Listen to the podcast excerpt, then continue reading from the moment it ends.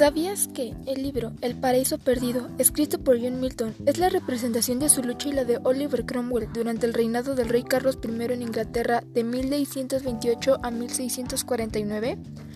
El Paraíso Perdido de John Milton nos cuenta la historia de la guerra en el reino de los cielos, la caída de Satanás y la creación del ser humano desde la perspectiva del mismo Satán, ya que siempre se nos ha contado la historia desde la perspectiva de los buenos. La historia comienza después de la lucha en el reino de los cielos, y Satanás, junto a la tercera parte de los habitantes del cielo, siendo expulsados.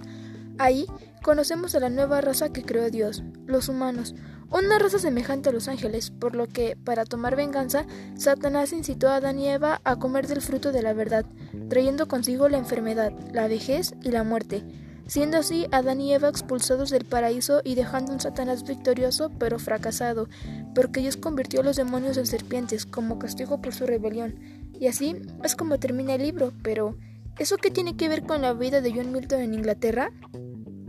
Su contexto es el rey Carlos primero de Inglaterra, un monarca que ponía impuestos excesivos justificando su tiranía, diciendo que él era la autoridad designada por Dios y que todos debían obedecer sus mandatos,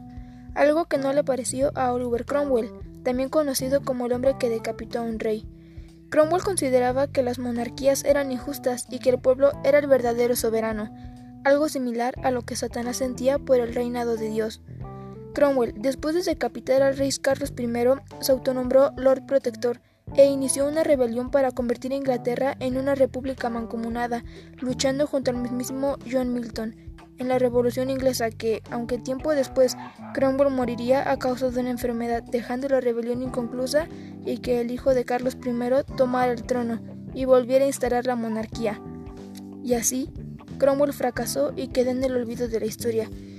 y retratado en el libro de Milton como Satanás y su rebelión, siendo Satanás no un villano, sino alguien harto de la desigualdad y de los estatus establecidos por el poder divino, así como Cromwell luchaba contra la monarquía arbitraria e injusta, y estos hechos aún perduran, dejando como la versión de los buenos la versión verdadera.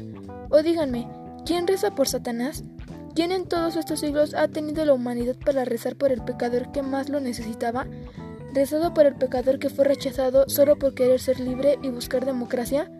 Tal y como fueron rechazados y ejecutados todos aquellos que contradecían la monarquía. Información extraída del libro El Paraíso Perdido de John Milton y youtube punto com Poblar T V.